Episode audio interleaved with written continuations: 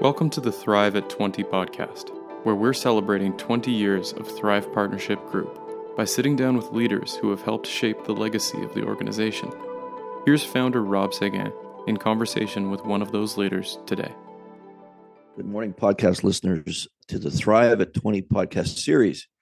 We're very pleased today to be joined by James Dempsey, a proud Canadian boy working and living in Boston in the Bean Town as the executive director of U.S. commercial operations at Alexion. A uh, probably, I guess, James, be safe to say Alexion's now the largest rare disease company in the world. Do you think that's true? Your numbers. We are, cl- we are close. It is, yeah? it is our goal, and we expect to be there within the next couple of years. Who's bigger than you guys? Do you think? Uh, I believe Vertex. Oh, okay. Wow. Yeah, well, you've been on my radar for years as a company. Um, your Canadian uh, division reached out to me when they got started. Gosh, it's got to be 13, 14 years ago. Um, I, I, knew the first employee up here, a guy named John Haslam, and Gerard Fernandez was employee number two. And they asked me to come in and start talking to them about the way they envision the future of Alexion to look like in Canada. And when I went to the office in Vaughan, those two guys were moving boxes in and asked me to grab a couple. So I think there were three employees in this big open space in Vaughan and we're helping them get settled in. So yeah, I've uh, really enjoyed watching you guys expand your footprint and do do a lot of things extremely well to the point where I guess was it a couple years ago now that uh, AstraZeneca saw the same thing that the rest of us were seeing that it was a really well run company and decided to make an integration of Alexion into their corporate family. Is is that about right? About two years? It is about two and a half. July of 2021 is when the when the deal closed. Okay, and that I'm, i want you to talk a little bit about how that changed the working environment, because um, a few of our listeners are going through that exact situation, uh, especially post COVID. There was a fair amount of rare disease consolidation. Some of the big players got involved. Uh, so maybe you could talk a little bit about that, especially with you being in the big office in Boston. You know, you can talk a little bit about how it shapes strategy and investment because certainly that's the bane of the existence of the rare disease companies is they've got to put so much money into the pipeline into developing these life-saving therapies that it's hard for them to sustain a huge commercial footprint. So it kind of makes sense just if you're looking at it from a like an MBA case study that eventually, if they've got the kind of momentum and success track record, that the bigger life science houses would would be a great partner. So, um, so yeah, let's maybe let's lean into that now. So, you've been at the helm of the commercial operations team for a couple of years now as executive director, and I'm really, really uh, happy to see that over the past four years you've been there, which coincided pretty much with COVID. You were there about a year when that all that started happening. But you've had a nice steady increase in your responsibility, particularly as the as the integration was going through. So, what did you see around you um, in terms of how the AstraZeneca deal affected the way Alexion goes to market? Um, obviously, I would think that the upside would be the resources and the opportunity for investment dollars being much higher to support commercial success. But Anything else on the plus side that would be less than obvious to our listeners? Yeah, there were there were a few things. I think first of all, AstraZeneca was really clear uh, when the deal closed that the way they wanted to operate with Alexion uh, was autonomy with bridges was really the the catchphrase that they used, meaning they really liked what they saw in Alexion and they thought that Alexion was a well-run company, so they didn't want to interfere with that um, at least right away. And so they wanted to give Alexion the autonomy to keep operating the way they had been been operating, but build bridges between the two companies where it made sense. And there were there were different areas there. There were some products uh, that were sort of exchanged between Alexion and AstraZeneca, um, products that were more of a rare disease type product that were sitting with AstraZeneca moved to Alexion. At the same time, Alexion had a product that was less of a rare disease uh, product, so that moved over to AstraZeneca as well. So there were things like that that were happening. Uh, you mentioned the investment, and that has certainly been a benefit for Alexion on the R&D side as well, having the much larger company with AstraZeneca willing to fund a lot of the additional research and development in Alexion has been helpful. And I think beyond that, one of the biggest benefits, and really for our patients as well, was for the opportunity for Alexion to move into markets or significantly increase our presence in markets um, where we had a limited or no presence. Uh, yeah. Good example of that is in China, where AstraZeneca has a very, very significant footprint in China. Alexion did not. Uh, with the merger, we've been able to work with AstraZeneca to be able to make our products available Uh, to the patients in China, um, as an example, and a lot of other small markets around the world where we had more of a distributor agreement. But now with AstraZeneca's footprint, we've been able to move in full force, um, as well. So I think it's been really good for patients overall.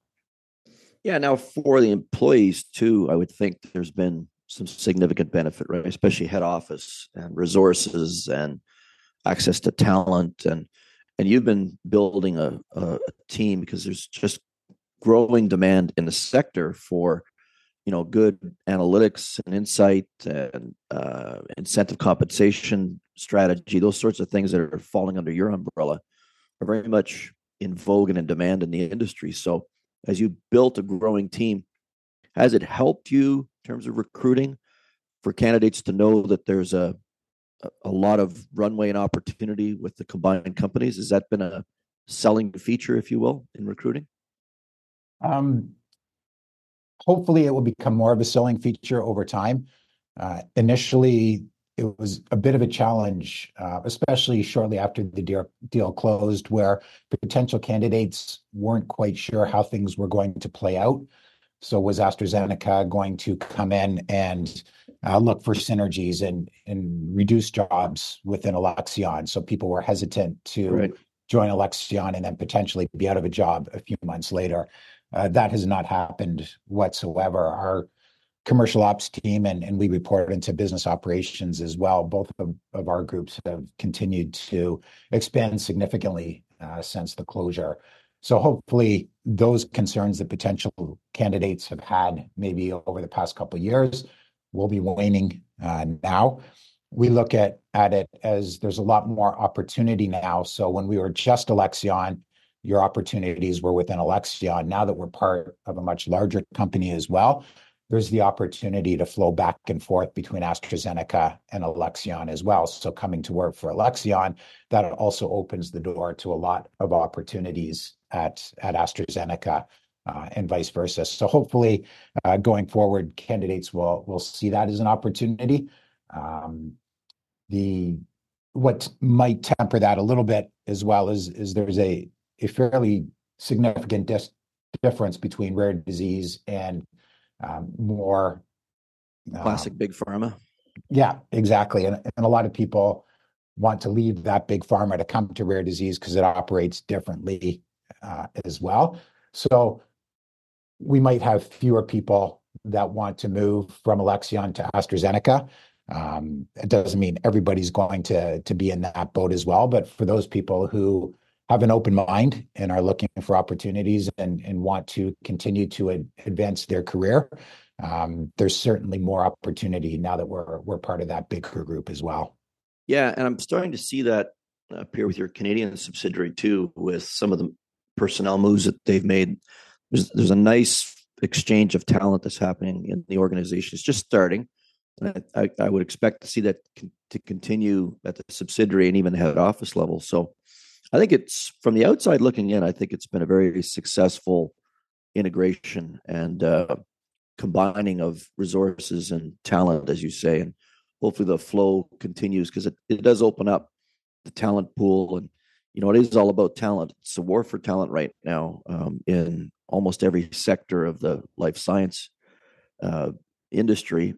There's so much opportunity and growth, and I just can't get over the level of technology that we're now seeing in the healthcare community. Just the mm, it's it's a, it's almost futuristic. Like, you told me 10 years ago, we would we'd be at the point of personalized medicine in many cases, especially in oncology or in the case of Alexion, seeing these kinds of life saving, at, least quality of life altering uh, interventions, medications, and technology. It's just amazing, almost like Star Trek amazing. So um, I want to I want to maybe explore that a little bit with you. There's a couple really unique things about your your career path, James. You know, first of all, as a expat Canadian going to the U.S. head office, um, some of our colleagues, I did that, and I know a couple dozen folks who have done that. A few of them been on our podcast series, but I want to talk to you about that decision from a career management point of view, and then I also want to talk to you about, and maybe this is where we should start. You took an unusual path because from the beginning, like a good chunk of people end up in commercial leadership roles downstream. Um, you started off in sales with Lilly back in the 90s in Canada, yeah. but not many of your cohort ended up going in the stream you went on the analytics, uh, business insights, and ops. Uh, most folks end up staying in the sales and marketing, product development, strategy side of things, and find their way sort of up the up the chain of command that way. What prompted your decision to specialize on insights and analytics after uh, carrying a bag for a couple of years? So I think becoming a sales rep is, is something that had never been on my radar uh, mm. up until the point where where the opportunity presented it itself. I, I actually coming out of business school, I was working at uh, a hospital in, in Richmond Hill, Ontario, in, in administration, and, and spent a few there, years there, and was a great learning experience. But uh, one of my classmates from business school was working at Lilly as a sales rep, and our hospital was was part of her territory. So we used to have lunch once in a while, and and we'd talk. And and the more I learned about Lilly and, and what she was doing, the more interesting it it seemed. Until one day, I I just said, you know, if if you guys are hiring ever, just let me know because uh, I'd be interested in exploring it. And then it was later that afternoon, she called me and said, send your resume to this person. I did. Everything kind of worked out and, and before I knew it, I was a sales rep at, at Lilly. Um, so going into that role, it was something I had never sold anything in my life. I'd never thought that I would have a sales role at any point in my career. but I think really what it came down to is, is the more I learned about sales and, and what it involved, it, it became clear that whatever skill set I could develop as a, as a sales rep, I would be able to use regardless of whether I became a career rep or moved on to to do something else. So I think that's really the the the lens that I was looking at uh, moving into the sales role and and looking back, I'm I'm really glad that I made that decision. It it was definitely outside of my comfort zone, uh, but I think that the things that I learned um, in sales in the time that that I was doing that uh, still benefit me to this day. Yeah, and I, I think you know on one side it's really helpful to in the role that I'm in now to understand what is a typical day like for a salesperson? What do those interactions with our customers look like? You know what are their challenges? What are their struggles? Um, that is something that that certainly helps me understand when we're working on incentive compensation plans when we're trying to determine what are the appropriate metrics uh, to be looking at uh, from a salesforce effectiveness perspective Uh, from a deployment perspective when we're looking at what do we want to consider when we're when we're building and sizing territories as well. So having that experience certainly helps in everything that that I'm doing now. And I think just in, in terms of my my natural skill set was more on the quantitative side as well. Yes. So moving into market research, analytics, forecasting, that type of thing really gave me the opportunity to to leverage more of my natural skills, things that I was good at, but then leaning on the experience that I had on the commercial side in the field as a sales rep has really been a, a nice marriage of experiences and, and skills. And for me, it's it's just worked. Um, things make a lot more sense to me, uh, having experienced both sides and, and being able to to leverage both sides. And so it might seem a little bit odd at first, uh, but for me, it's something that I would really encourage anybody uh, who wants to be more on the analytics side as well to at some point in their career have that experience in the field and, and understand uh, what does a day in the life of a, a sales rep really look like. Well, and it goes to the logic that when you look at the marketing mix of the majority, the vast majority of life science companies in pharma, biotech, med device, etc. You know, unlike other categories like packaged goods, consumer products, those sorts of things, or B two B. Um, you know, I was a marketing guy, and eighty percent of the spend is in direct selling. Uh, so if you're gonna be good at the business, you got to understand how that component of the marketing mix works. It's the same. I remember a few years into my pharma career, I was interviewing with an over-the-counter uh, drug company that had the the rights to Anacin, which was a competitor for aspirin. And when I was interviewing with the director of marketing, he said, "You know, if you're going to get good at this game because you came from are coming from life science over to the OTC or over-the-counter sort of consumer healthcare products field." You're going to have to understand how media works because it drives our marketing mix. So, it it it just makes uh, so much sense. And again, I'm glad you brought that up because our younger listeners who are looking at plotting themselves out a, a challenging and interesting career path will sometimes scoff at the idea, particularly if they've got a really good education coming into the industry and think, you know, feel like perhaps they're immediately ready for uh, management type roles. And sometimes they are, I think, at the product management level, but leading people and being able to bring a lot of wisdom as they carry that forward, especially if they have to take on a lot of people leadership, I couldn't agree with you more, James. I think that grounding in the sales representative position is so informative to a ton of roles at the top of the organizations, like uh, Alexion. So, but I'm curious when you're sitting in the middle of your MBA at McMaster and you have a undergrad at McGill in, in science too. So you think about those formative years in the midst of your academic education. What did you picture doing? Like, what was if someone asked you, well, what do you think you're going to be doing, you know, uh, late 90s, early 2000s, as you're about five years into your career, what would your answer have been at that time? It would have been general. I think I, I knew that I wanted to be involved in the health industry uh, for sure. It was something that that um, that was always important to me. Um, for a lot of my life growing up, I wanted to be a doctor, and so that's the way that I had kind of naturally leaned. That's what brought me into to science in my my undergrad as well. And then when I got into the the MBA program as well, for me that was the the perfect mix of learning the business side and then being able to to leverage the science piece as well. And ultimately, the the pharma industry is a a perfect fit, I think, for for that skill set um, as well. So I I knew that I wanted to be in the health industry. I wouldn't have been able to tell you exactly what role I would be in because, to be honest, most of the roles that I've held in my career, I didn't even know they existed when I was still in university. Yeah. Yeah, I, I can uh, relate to that comment.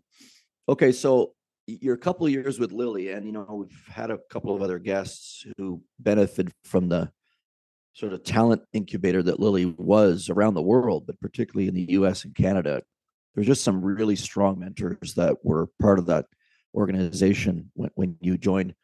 But tell me, how did you move from the territory responsibilities into market research? Because that, that in and of itself is an unusual move. I've seen lots of folks go in to the office in associate product management type roles or project management roles or but to go directly from sales into market research somebody must have seen something special in you and took a little bit of a flyer to to bring you in. I'm sure the MBA helped, but was there someone there that really pushed you forward and gave you a chance to get in on the analytics side that quickly? I think it was in part my district sales manager um, was very supportive of that, and and backing up a little bit. Certainly at the time, and, and it may still be the case. Lilly's philosophy was we hire for a career, not for a job. Right. So although they were hiring me as a, a sales rep, they didn't put me in that box to say, okay, this is what we're hiring for. As long as you're working for us, you're going to be a sales rep. So Lilly was really, really big about moving people through the sales organization um, into the office as as people wanted and, and assuming that they had the skill set. So working for a company that was open to that was certainly helpful uh, where a lot of people started out in sales and then moved into, as you say, whether it was product management, market research, finance, whatever the case may be. Um, so I think I found myself in the right environment uh, for a company that supported that. And then while I was in sales and, and getting to know the different roles that that were available in head office and learning more about the different roles, market research was really the area that that was most interesting to me. And you know, at the time, it was the primary market research piece. It was the secondary research or the analytics, and then forecasting was was also part of that. So again, um, really quantitative and and really something that that interested me. So I got to know people who were in those roles more. Um, I was fortunate enough. I, I got to have a, a ride along day with uh, the person who was managing that group um, to get to know her and, and ask her questions about the role. Get allow her to to get to know me a little bit better as well, so that when the opportunity presented itself, um, at least I was a known quantity uh, to the hiring manager from there. And um, as I say, had had support from my my district sales manager as well. And um, I was just lucky enough that, that Lilly gave me the opportunity. It was helpful for me that one of the products that, that I would be supporting in the market research role was one of the products that I was selling. So I already had that clinical and commercial understanding of the product, which really helped me with uh, the transition as well. And you know, companies like Lilly, like AstraZeneca, that are large companies, lots of training, lots of resources yeah. really made it an easy transition uh, from the field into the office. You, you know, you probably couldn't have landed at a better company at that time in terms of someone, like you say, they saw talent and they were wanting to invest in you for you know more than just the short term. Uh, listen, a lot of a lot of the life science companies then and now there's still a unfortunate tendency to just hire for the job and not really have much attention in the medium and long term in terms of talent development and onboarding. They say that, but you know, I don't see much evidence of it. But in this case, uh, you know, I've heard it enough from other folks too that, boy, did you end up at the right place at the right time.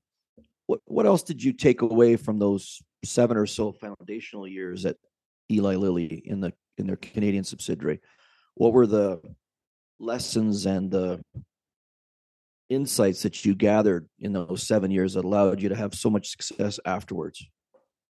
I think it was a lot of things. Um, you know, as I say, I was able to to work in a number of different roles at Lilly and develop different skills and different skill sets. And at the time that that I moved on from Lilly, I, I was leading their um, commercial ops uh, type team as well. So I'd gone from sales moved into the market research role and, and then was able to lead that team um, at some point in my career. So it was kind of a steady progression, learning more um, about different areas of the business as I moved on. But I think one of the big things or, or, one of the biggest insights that I took away was was actually after I had given in my my resignation at Lilly and before I left, the the person who's the the general manager at the time called me into his office and and we had a, a really good conversation. And and one of the things that that he said really stuck with me because when I was leaving Lilly, I was moving to Gilead Sciences, which is really just at the point where they were opening up their Canadian office. Yep. They had had a, a sales force in place for a couple years, and now they were building out the the office functions as well. And and one of the things that the GM said to me was, you know, I really hope that you'll be able to take the discipline that you've learned in a large organization like Lilly and be able to apply that to an up and coming biotech where you're not going to have a lot of structure in place. And for me, that's really something that, that stuck with me in the, the different roles. And, and it was incredibly true um, as well. I walked into to a role at, at Gilead and it was actually, um, you know, half uh, finance role and, and half of a commercial operations type role as well and there was really very little in place when I got there. So I had the opportunity to to build up those functions, um, but was able to lean really heavily on what I had learned at the previous seven years at Lilly in order to help um, establish those those functions in Canada. Yeah. Now listen, I know you're a very thoughtful person, James. I I can't imagine you doing much on a whim. So can you take us inside your thinking back at the time you made that move from you know what would be categorized as big pharma over to a, an emerging life science company like Gilead that was specialty pharma, almost rare disease-ish in its in its portfolio and its approach. So that's a bold move. Um, you know, that juncture seven years into your career. What was the motivation? What was the strategy for you? I think it was really to to try something different, uh, to continue to learn and and learn new skills. At at the time, Lilly wasn't involved in rare disease um, as well, so there were more uh, general medicine, specialty oncology uh, type products at at Lilly, and I felt that I had a, a really good run and, and good experience in the general medicine and, and the specialty type products as well. Um, and in in talking to people um, as well, it, it became clear that that sort of the not necessarily rare disease, but the, the therapeutic areas that Gilead was involved at the, the time with HIV uh, was the big one, um, was a huge market, especially at, at that time as well. And, and just the opportunity to, to leverage the skill set that I had been able to build while continuing to build new skills and applying the skills to a new therapeutic area and a, a new way of, of doing business as well. Um, that was part of the, the motivation for, for looking at a company like, like Gilead. And then what really sealed the deal for me was was going through the interview process and and meeting some of the people on the the Gilead team. It was just uh, an amazing group of of people uh, that worked together so well. The culture was was incredible. It was just one of those roles where I'd get up in the morning and just really be excited uh, to get into work and and um, and see what we could accomplish that that day with the team. So very different experience going to an office of you know maybe 15 people uh, yeah. from an office of hundreds of people. Uh, yeah, yeah. What um, what do you think that they did well as they were building that footprint in Canada to create a good culture? Did you I know you're a student of the game of business, and those sorts of things fascinate you. So if you look back now, you know, if you were going to start a, a, a pharmaceutical company or a life science company, let's say in a country like Canada, what would you repeat that you saw at Gilead in their Canadian subsidiary as they built it up? I think I think it's interesting. The I mentioned before that, that when I left Lilly uh, in the conversation about being advised to to leverage the discipline that I picked up at at Lilly to this new environment. And at Gilead, especially at the time where we're just building up the office, we're building up the functions as well. Um, it was very much an entrepreneurial type mindset. So there wasn't a lot of process in place. So if you wanted something done, if you needed a decision made, you just walked over to the office of, of the, the person who you needed to consult with or, or the people that you needed to consult with as well. You had a conversation, you made a decision, and you moved on. Mm. So it was really refreshing that way, especially in, in the early days as, as to how efficient you could be in terms of making decisions uh, and, and implementing those quickly. I think certainly as as that business grew and as any business grows, you need to introduce more process and things need to be repeatable and you need to to make sure that that everything is is on the the straight and narrow so to so to speak. But I think in the early days of it being very open, very fluid, it was just a a really interesting environment to be part of and I'd never been part of a, a group that was able to make decisions that quickly and implement the decisions uh, that quickly as well. So I think that's one thing that that really helped build up the culture.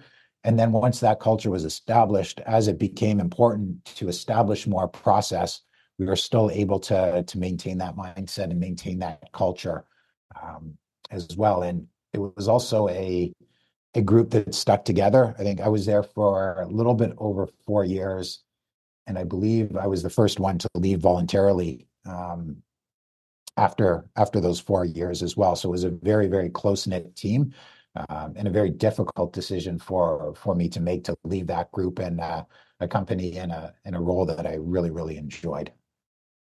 Yeah, but you did make a jump back over to again the more general pharmaceutical space with Novo Nordisk with their Canadian uh, offices, and that was a fun time at Novo Nordisk. They were going through lots of growth, and every time I would go through the front door, I'd I'd I'd, I'd have to ask who's new, what's new, because there always seemed to be hiring and building up a lot of infrastructure.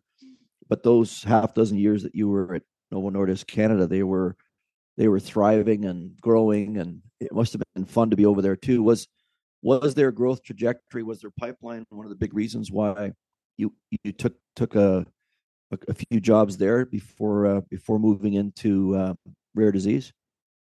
Not really. It, it was actually more. It was interesting as as I mentioned when I left Lilly, I was leading the the sales ops and, and market research team as well, and it was a, a group of about ten people. So really gave me some good experience on on the people leadership side.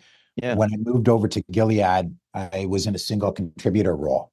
Um, so it was was very different um, from that. And, and as much as I, I really enjoyed that, it had only been a little bit over a year, a little bit more than a year uh, that I had on the on the people leadership side at Lilly, and it was something that I think I was well enough into to my career. I guess I was about 11 years into pharma at that point, and needed to start thinking more longer term and about what I wanted to do and the types of roles that I wanted to have as well. And the opportunity came up at, at Novo Nordisk to lead a, a good sized team as well mm-hmm. in the, the commercial operations space with the different functions within that. So I think on paper, it was, you know, almost a no brainer um, from a career progression uh, perspective. It was a promotion. It was to a higher level. It was to be leading a large team um, and moving on from there. And, you know, as I said, even though it was made so much sense on paper, it, was really difficult to to live a company, leave a company in a in a job that I really enjoyed at, at Gilead. But ultimately, um, I think the process took about six months uh, from start to finish before I finally made the decision to to move to to Novo Nordisk. So really, it was about the opportunity to to lead people, to continue to develop those skills, and to really understand whether or not it was a strength of mine. Um, if it was, then something that I would want to continue moving forward. If I decided that, you know what, I'm okay at this or not very good at this, then I would know, okay, maybe I need to to start looking again at, at more the single contributor roles or um, leading small teams of people as well. So it was really a, a developmental opportunity that, yeah, that drove I, me there. And I and I appreciate, you know, I hear this uh, and see this in my travels too, is that the folks who end up you know, running big teams, uh, they have to have the courage to to uh, push themselves into the deep end of the pool, so to speak. And it was a per- there's a perfect example of that your move over to Novo Nordisk because that is a challenging uh, step up, and it's one of those you can read about it, you can watch people do it well, you can have mentors, but there's just nothing like you know diving into those choppy waters yourself and taking the helm of a pretty sizable team, which you did there at Novo Nordisk. So, what is it about people leadership that appeals to you, and still to this day appeals to you? Because you got a a group of almost 30 folks there at the U.S. office of Alexion. So that's a large footprint. That's a lot of folks and a lot of highly educated, high impact folks as well. But what has been the appeal for you when it comes to leading uh, and, and making an impact through others? I think it's for me, it's it's really the excitement and and the satisfaction from being part of people's development. Um, so contributing to their growth in their role, their growth into new roles as well. For me, it's it's almost like being a parent when you're just you're so proud of your team when you see them grow, when you see them develop, and and you see them move on to to bigger and better things. Um, you know, best case scenario is, is when there's enough runway and, and opportunity and your current organization to to see people grow, to be able to promote them, to have other people promote them to to different areas of, of the organization. Um, but there have been other people uh, as well as as part of my team where the opportunities at the existing company weren't necessarily there, and they were able to find those opportunities at at other organizations. And as as disappointing as it is to to lose them from your team and your company, there's still that excitement and and really that happiness for them uh, when they're able to find the right opportunity that's going to allow them to flourish and allow them to to continue to to develop in their their career as well. So for me, it's really all about the people and and their development. Um, that gets me excited even more so than than the strategy uh, piece as well. Yeah, yeah, and I'm I'm glad you brought that up because you know when we talk to folks who have those kinds of responsibilities, why they enjoy it, we get quite a range of answers, and I I really want to unpack this uh, human gardener concept with you because it's what floats my boat. Maybe that's why you and I um, work so well together. It's that you know we both got that motivation, if you will. So, for you, what have you found are some of the methods that you've learned in the last several years with that mindset of talent development and you know being someone who helps people realize more of their potential? What are the tricks of the trade james that you've learned over those several years now of running big teams in this space? I think number one for me is is just making sure that i'm accessible to the team as well especially as as the team grows and as we have multiple levels within the, within the team. Um, you know, from my perspective, although we have different roles, different levels, we're all we are all one team. And so for me, it's important for every member of the team to understand that that they have access to me whenever they want, uh, whether it's through regular one-on-one meetings or or whether it's more ad hoc meetings as well. So that's the first step for me. Uh, beyond that, in terms of, of trying to to push the team and, and trying to help the team develop. Um, a big component for me is is to resist the urge to provide answers because when you ask the right questions, I think you find that people have the answers, whether they know they have the answer or not. Um, so really trying to to help team members as they're dealing with challenges, as they're they're looking at different situations and different options, helping them think through that and coming to the decision themselves in terms of what is the right path for them to to follow or, what is the the right option um, as well. And there was you know one question that that i picked up and i think it was in a training program as well and the facilitator of the the training was very good at this when she would ask a question to the group or to an individual. Oftentimes somebody would answer with i don't know. And so rather than let them off the hook, the follow up question was if you did know, what would the answer be? and I have found that to be an incredibly powerful question uh, to ask people as well, because it's really easy if the answer doesn't come to you right away, just to say, I don't know, and then wait for someone to give you the answer. But when you put it back on their plate and make it clear that you're not going to accept, I don't know, um, it really forces people to think and the more they think, um, they find they're able to come up with with the answer, and then we can discuss, you know, the answer back and forth from there. But for me, that's just a a really powerful tool because I think people have a lot more p- potential and a lot more capability than they give themselves credit for, and sometimes they just need that little push or that permission um, to take a risk or or to to surface ideas that you know maybe it's in the back of their mind, but they might not have a lot of confidence in. Yeah.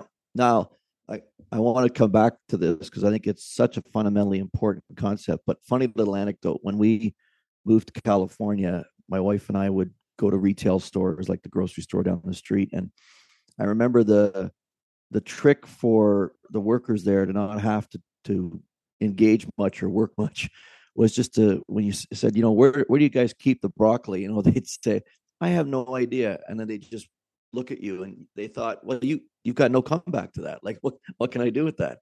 I wish I'd known that question. I could have said, well, if you did have an idea, where would it be? it was their way of saying bugger off. You know, I'm lazy. You know, I'm a 16 year old kid. I don't feel like helping you. Get out of the store. um, but seriously, back to the human development concept. I really like that.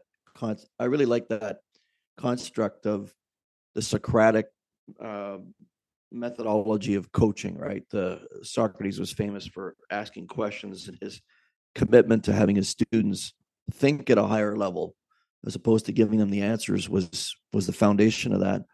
And I my mentor Sheldon was was someone we many of us at Allergan enjoyed for that very reason. His most common expression was sweetheart, help me understand that, you know, or help me understand something. And you just knew, oh, okay, this is going to be, this is going to be a, an interesting conversation because he, he knew the answer, but he, he was trying to figure out if you knew the answer. And you would always, we would always leave his one-on-ones, which we called the slap room, kind of in a very uh, sarcastic way. But it was because, man, you came out of there, you were tired, your brain hurt because he just didn't let you off the hook easy. You couldn't throw your monkeys on his back. It was like, no, no, no, you're going to think your way through this, son, and I'm going to watch you squirm.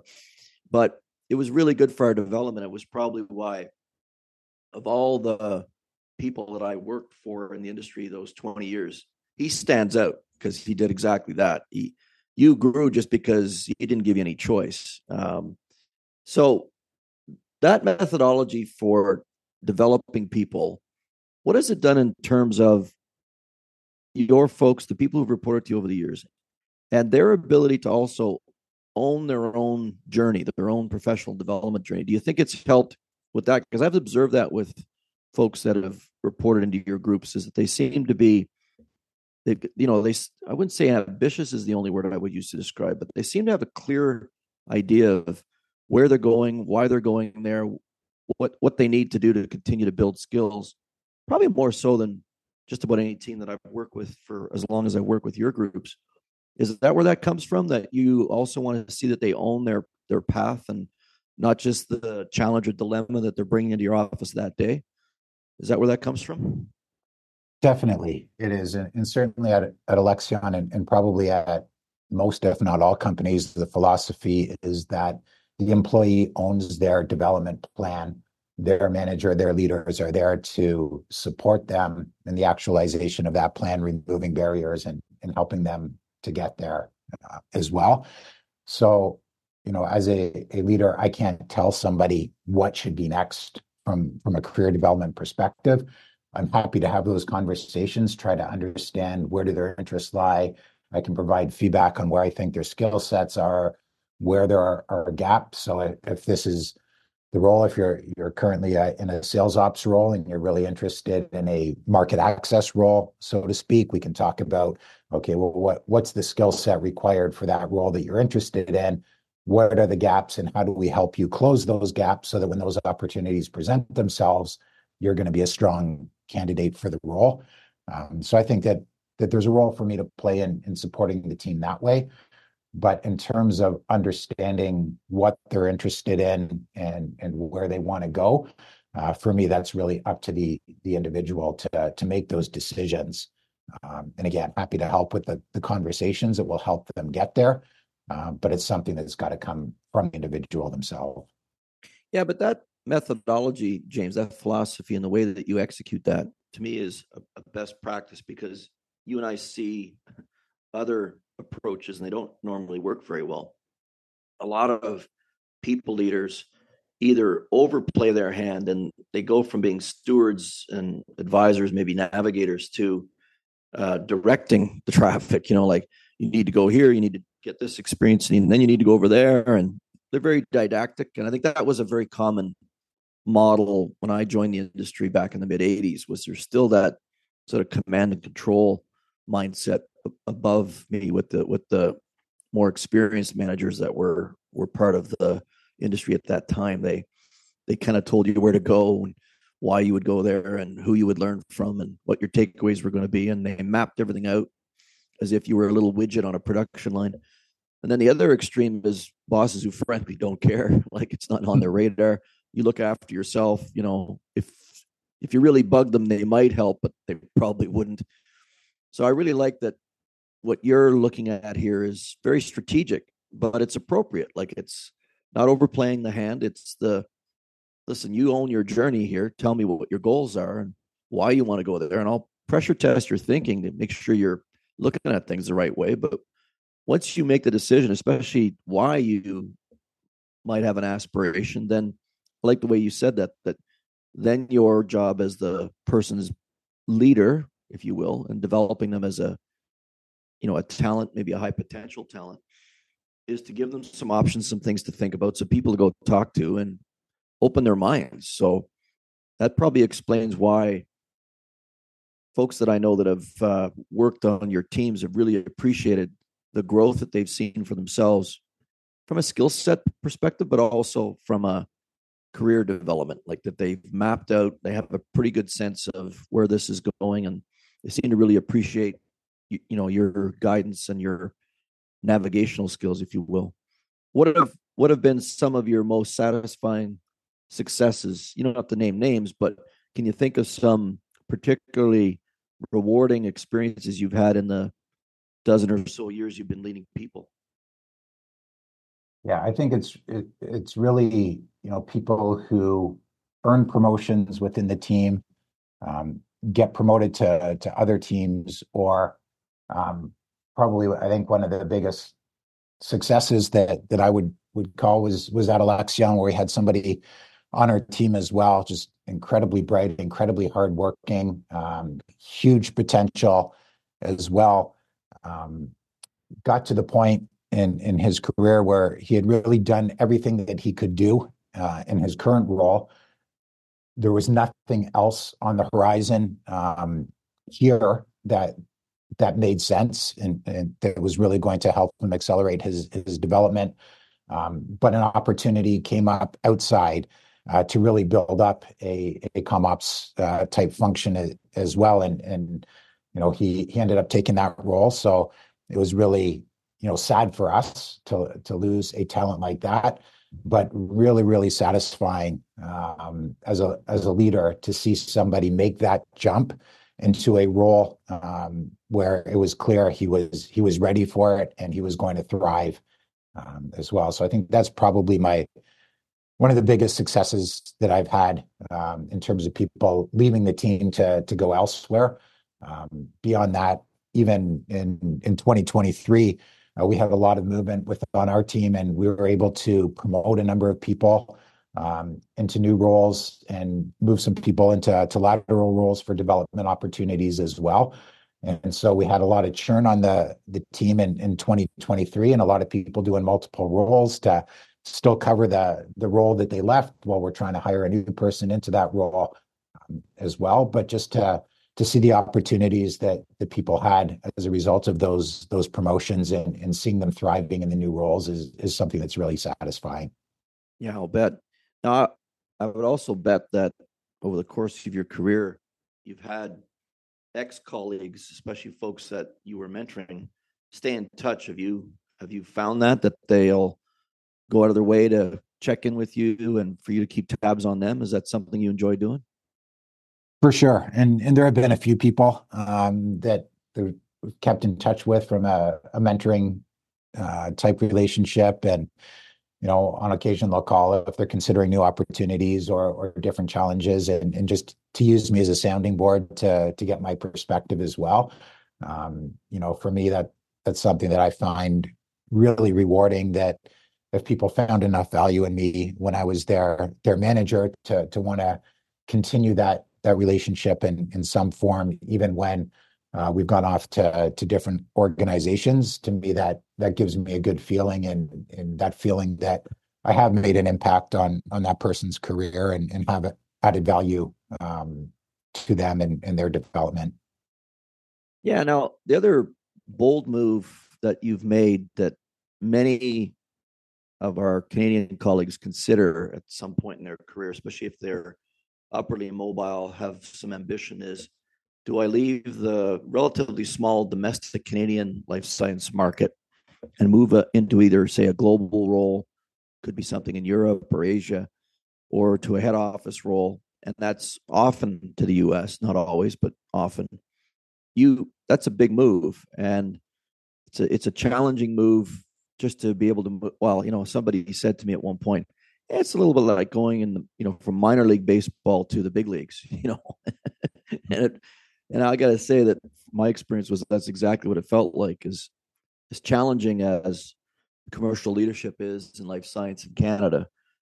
Becoming a life science leader in the biggest and most competitive market in the world is like going to the major leagues. Everything is quicker everything is more challenging the talent is is uh, off the charts good and boy you got to stay sharp to compete but for you, you know, James, that decision would not have been an easy one because you were on a pretty good roll. You had lots of responsibility with Alexion Canada at the time as they were growing, and uh, you know, a couple of kids who were, I guess, finishing high school, university days. So, take take us through that decision and why make that bold move at that point in your career. Yeah, and that that one's interesting. Um, moving to the U.S. or or to a, a, company's global head office had not been on my radar. Um, my wife and I were were really committed to providing that kind of stable environment for our kids as as they were growing up, and you know we were never prepared to to move anywhere uh, while the kids were growing up and, and going through elementary school and, and high school uh, that would cause them to have to switch schools, you know, switch, meet different friends and, and things like that.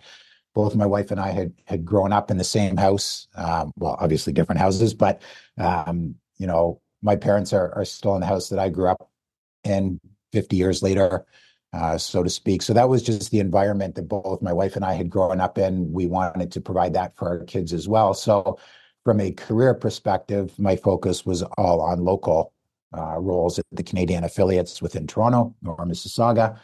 Um, and so not something that had been on my radar uh, to move, you know, out of Toronto, let alone out of the country. And it was interesting. It was literally the day after our son's high school graduation. And our general manager at Alexion Canada at the time had called me into his office and we were just having a conversation. And, and he asked the question, Are you geographically mobile? And you know, kind of stopped me in my tracks. And I said, you know, what do you mean? And he said, well, you know, would you consider moving to the US or or moving to Zurich? At the time, Canada was reporting to our international group that was based in, in Zurich. And so I said, you know, I honestly, it's not something that that we've given a lot of thought to. If you had asked me before yesterday, the answer would have been no. Um, but given that our, our youngest just graduated from high school yesterday. He's going to be going away to, to university in September. Our daughter, who's a couple years ahead, was already away at university. I said, you know, let me let me think about it. Let me talk to my wife. So, kind of walked away from that meeting with a lot of questions in my mind.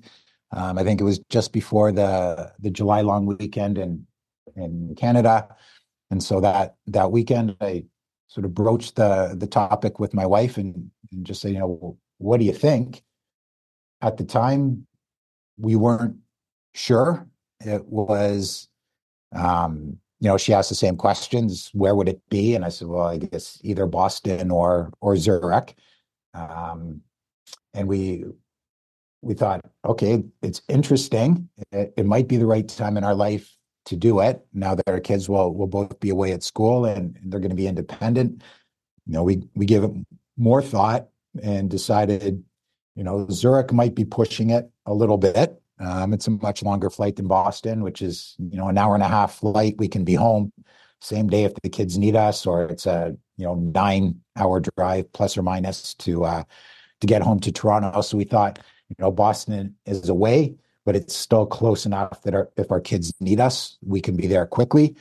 Um, you know, we we looked at the the stage that our kids were at, and you know, we were both really you know proud of the kids and, and happy with the maturity level that they had for for their age. Um, we believed that they were at a point where you know we felt they would be able to handle it so a lot of those discussions went on. Um, eventually, when we got to the point where this is something we we want to seriously consider, you know, we brought it up with the kids to to see if they had any concerns, and um, you know, they didn't voice any at the time, although they probably, you know, knew even less about what it would entail than than we did at the time. Uh, so ultimately, we decided that you know we're going to give it a shot. Uh, we'll treat it as an adventure.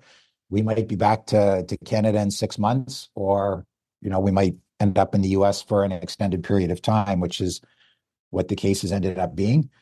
Um, you know, I think it, it's been a really good experience overall. We love Boston. We love exploring up and down the uh, the North Shore, South Shore, as well. You know, as you brought up at the beginning of the call, one of the wrenches that got thrown into the plan was was COVID hit in, yeah. in February, March of of 2020. Um, I think I moved here in the fall of 2018. My wife spent the first year going back and forth and then spent that first summer uh, with the kids as well when they were back home from school. And then she moved to Boston in the fall of 2019. So she was really only here for a few months before COVID hit.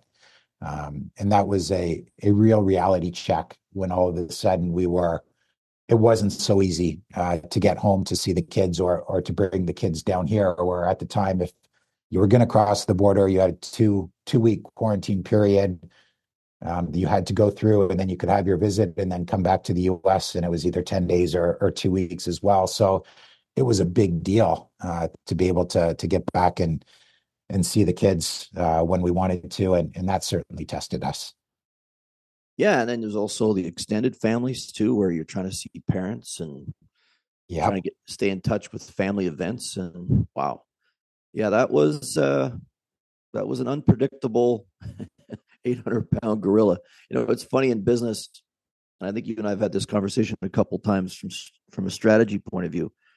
We know there's going to be unforeseen challenges and obstacles to whatever plans we we think we we lay down and we can think we could predict the future but invariably something happens like a new competitor emerges on the horizon a product goes on back order or there's an fda issue i mean there's always something around the corner right that you can't anticipate that's going to test you, whether it's from a commercial strategy point of view or a personal point of view.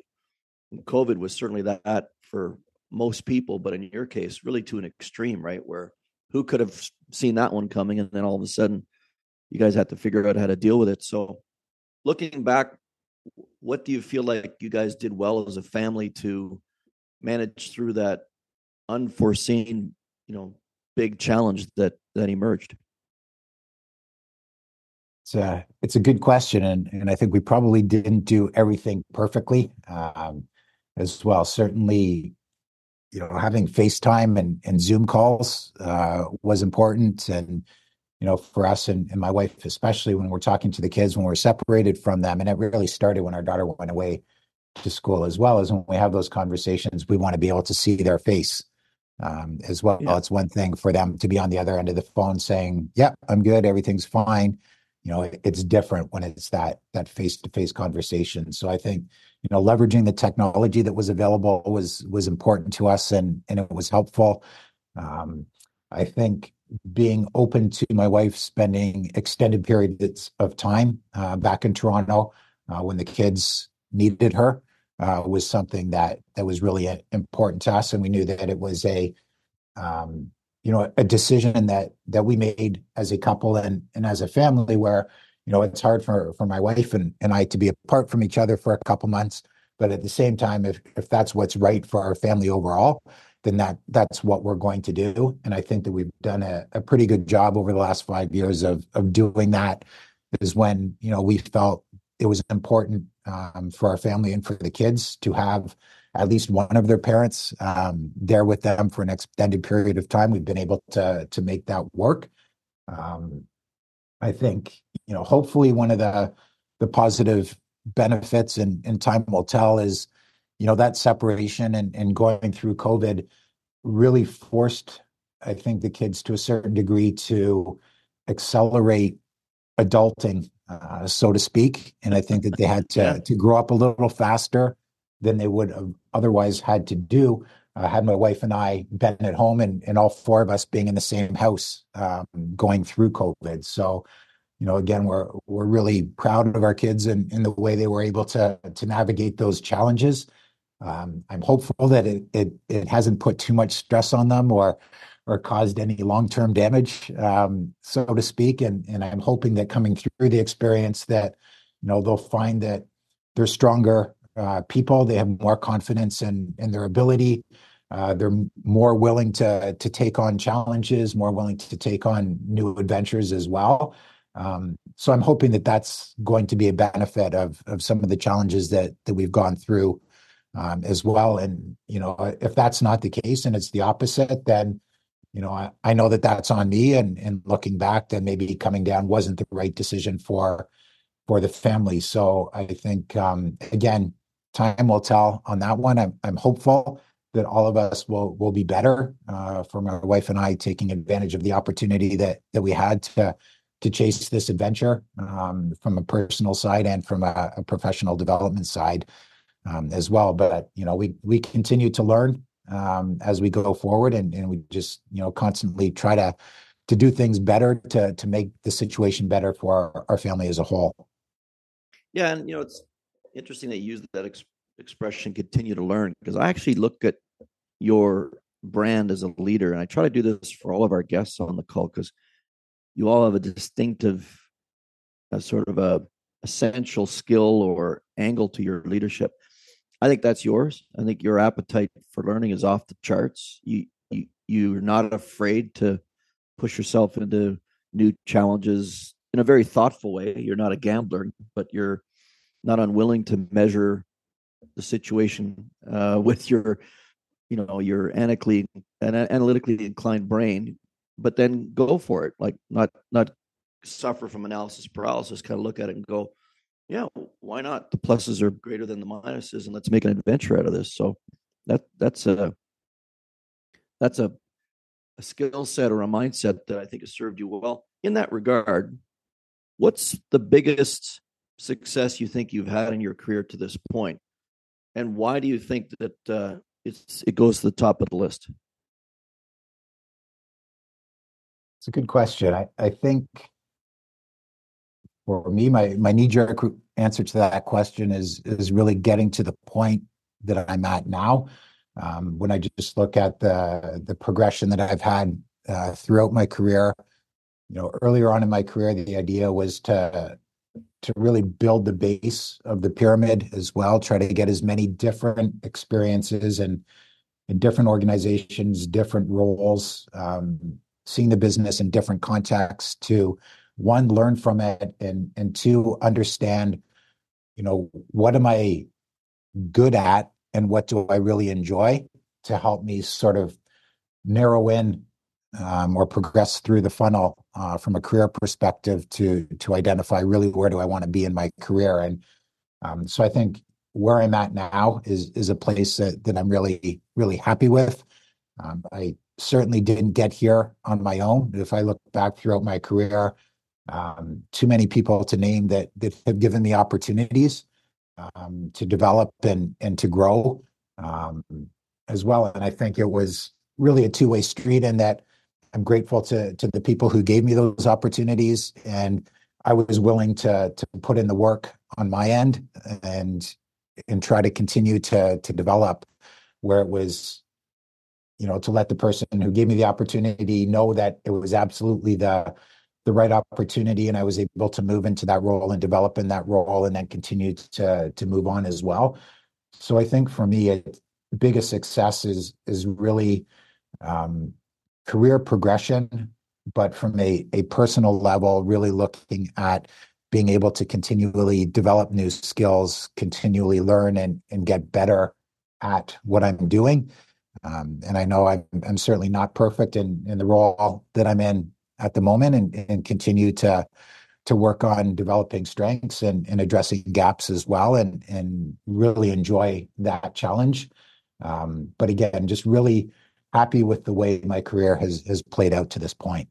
Yeah, but even in this uh, progression that you see uh, in your career, and moving down to the big leagues that is the United States and the headquarter environment. And now you've been bumped up a couple times and you're leading a big team and you're managing managers. A lot of them are extremely bright people with, you know, lots of runway in their careers.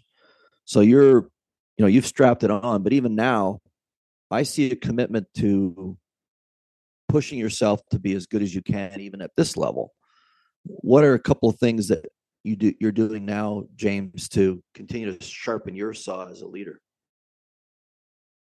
I think one of the big things is that that we've been working on um, as a team, and, and we still have a way to go, but um, you know we're seeing progress there, and I think it's really the idea of that in, internal consulting um, as well. It, it's really easy, especially in busy organizations, for the team to just be constantly doing two things. One is is developing and, and publishing reports, and the other is just answering questions from the business as they come up. But when you're doing that, you find that, that your team, they're almost like hamsters on the wheel, just, you know, running so quickly and, and, and not being able to, to move forward. And so really what we're, we're trying to get to the point where we can deliver to the business what the business needs before the business realizes that they need it. So that's our, our aspirational goal as a team. I think the way to get there is to continue to develop our skills as as internal consultants and you know it's a challenge because we still need to be producing all the reports that the organization expects we still need to be there to answer the questions that they have but in the meantime we're trying to carve out capacity in order to really dig deep and understand you know what really are the business objectives for our business partners? You know what's their ideal state? How do we help them to get there? And then really focus on okay if we understand where the business wants to go and what's most important for the business how do we deliver value uh, to them that's going to help get them there faster and i think the hope is that when we are able to provide those insights and those solutions before the the business really identifies them as, a need hopefully that's going to reduce a lot of the questions and the ad hoc um, analyses that the team is doing to react. And when they're doing that, you know, answering those questions, often we don't have enough time or don't take the time to understand the questions that the business is asking of us. Are those the right questions? If I answer that question, is it going to give them the information they need to make the decision or to impact the strategy? um, as well. So I think one of the big challenges that we're going through is, is trying to get off that hamster wheel, trying to be a lot more proactive and trying to be really true business partners to consult with the business uh, to provide value uh, beyond just what the business expects of us or just what the business is asking of us.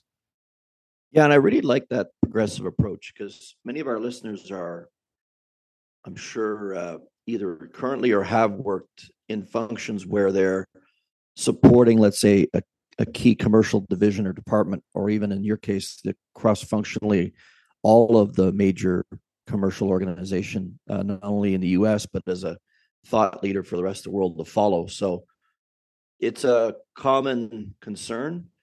Um, you see it. I just was working with a finance team uh, before the holidays, a large finance team, and they had that same opportunity that they could see where if they just played a passive role you know they'd be at the end of the tail at the end of the dog just answering endless requests uh, almost brain numbing re- repetitive requests uh, but if and they noticed this in the 2023 year that they were able to fulfill the fundamentals that were part of their business challenge but start to create some capacity to do some really interesting strategic work on the financial side.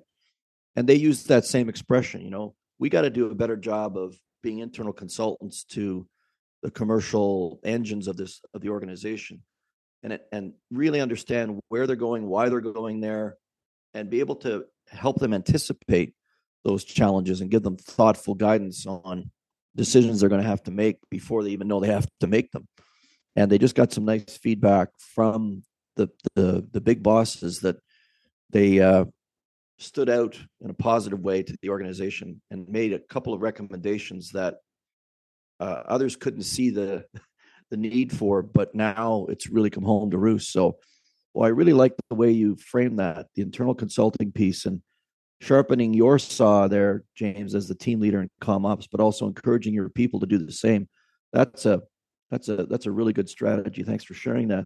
What about for you personally in terms of uh, not only adding that internal consulting capability and sharpening that part of the saw, but anything else that you're doing to ensure your self awareness that you continue to thrive as a people leader, as a developer of talent?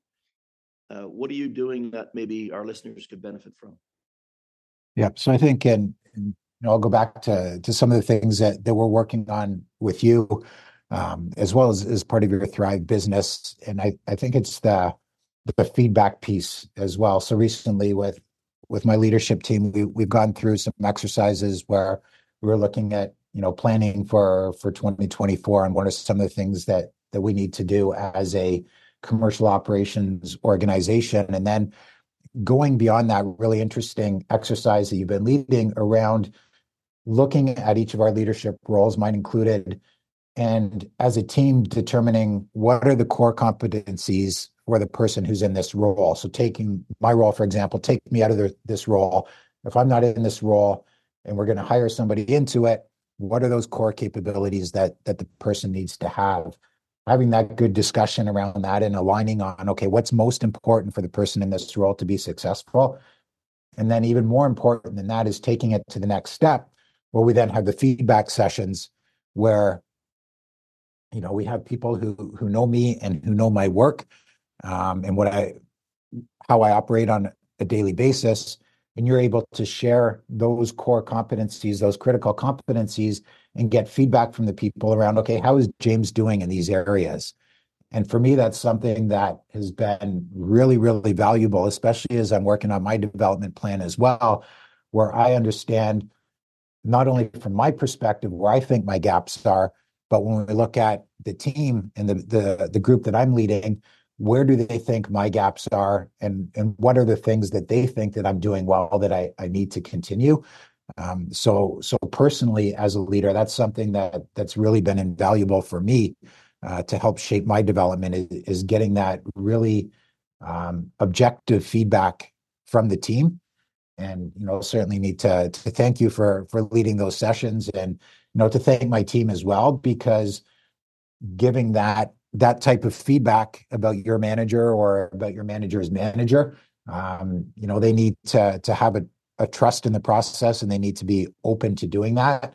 And I think as we saw some of the feedback that that was provided in the sessions, the feedback that sessions that were held for me, um, really insightful feedback and and really um, actionable items that I'm able to develop my plan to to work on to be a, a better leader and a better employee.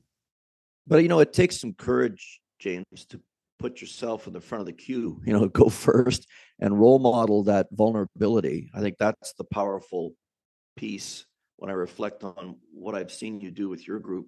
And I've tried to encourage others to do the same because I think you're a real thought leader in this area. And if a few other folks are like yourself, um, courageously putting themselves out there to get that real time feedback. You know, we we call it the 180 online instead of waiting for a paper or electronically driven 360 that takes forever and tries to measure too many competencies and people are busy. They sort of garbage in, garbage out on the data that they enter into those things, both quantitatively and in the comment section. And I'm at the other end of this with my executive uh, clients trying to coach them, and they say, "Hey, I got a 360, and that's can we go through the report and see if we can find some helpful things in here. And boy, it's hard to find that needle in that haystack because it's a bit of a mess, really. I mean, a lot of millennials who are at the receiving end of these surveys, they don't want to sit there for 45 minutes and fill out 19 screens of questions and put in open comments. Just not going to do it. They're too busy.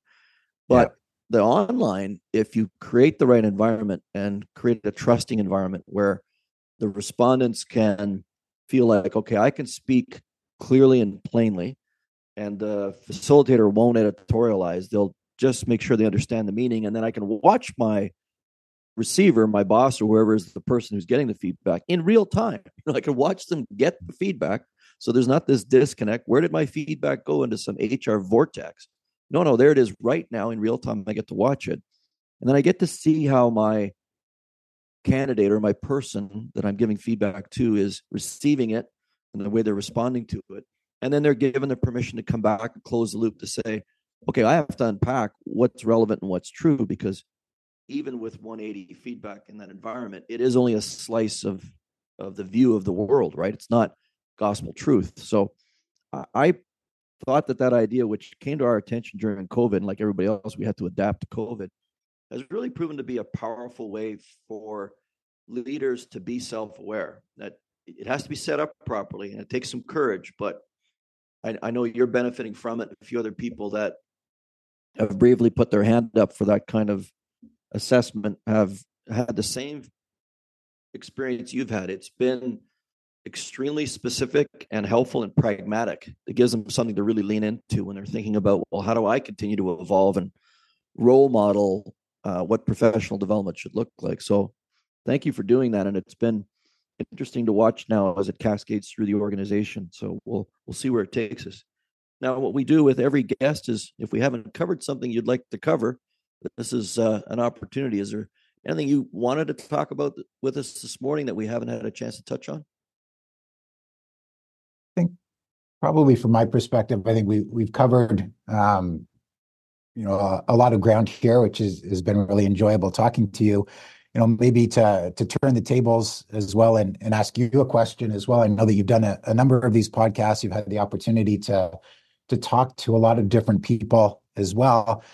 Just curious as, as to whether or not at this point you've had an opportunity to to sit back and, and think about those conversations and and determine whether any you know common themes came out or you know are there any insights you've been able to to pull from these these conversations that you'll be using in your your role as a coach and and mentor or is it too soon um, for you to have a had a had a chance to uh, to go back and, and think about all these conversations?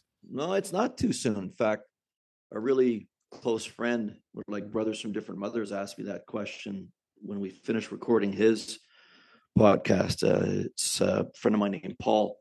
And uh, he said, "So, uh, what are you learning as you go through this?" And you know, there's three things that already stand out to me. One is how powerful um, empathy is as a capability. I'm probably getting to the point where I've seen it enough now and now heard it enough on these interviews and on the podcast series that when people ask me the question, if there's a place that a skill that I could develop if I want to take on particularly people leadership roles and flourish in those roles, what should I work on? And that's that's my answer now. Really try to develop your emotional intelligence, and your ability to be empathetic, because it goes to that expression people don't care much you know until they know much you care. And if you have that mindset that like you have, James, and you talked about that in our interview today, right? That you see yourself as that sort of human gardener that's you really care about where people are in their careers and where they're going and trying to make sure that they optimize their skills. That to me is probably what defines the most successful leaders that we get to talk to. And I think the other thing that stands out is that maybe our old image of what leaders look and sound like uh, is changing, and thank goodness for the better. Um, it's not the table banging sort of big personality.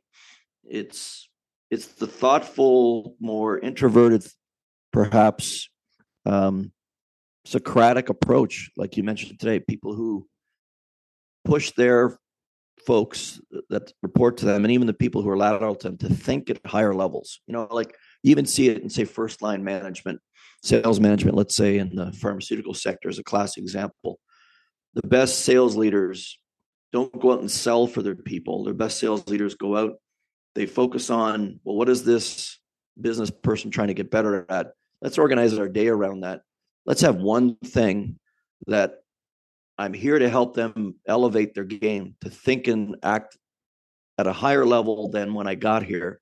So that when I'm not here, I know that they're making progress and they're continuing to get better at that particular capability because I've cared enough to A, focus on it, and B, to push them almost like, you know, you you see professional athletes will hire like a skating coach when I was coaching uh, Special Olympics in Newmarket, one day we saw a very high profile NHL player out on the ice by himself with a skating coach going through very careful you know turns how to get the edges out of out of the best edges out of his skating technique.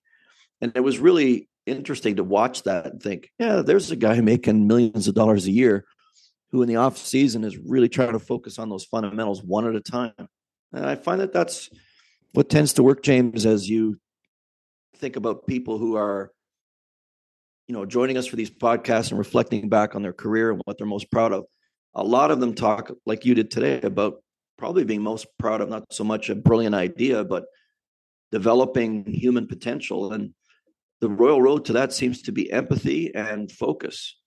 So that's been a big takeaway for us.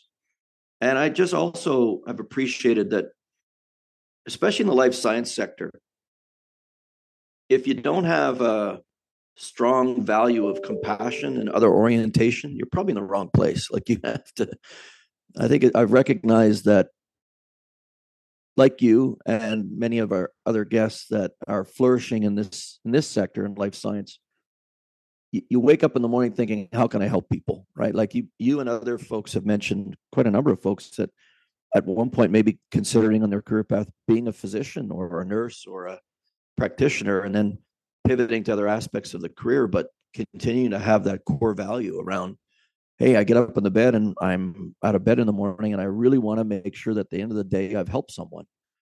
And I think that's a defining value that runs through our listeners or our guests so far to this point. So that's a great question. You always have great questions, but those would probably be the things that right now seem pretty obvious. Interesting, uh, interesting insights. Thank you for sharing.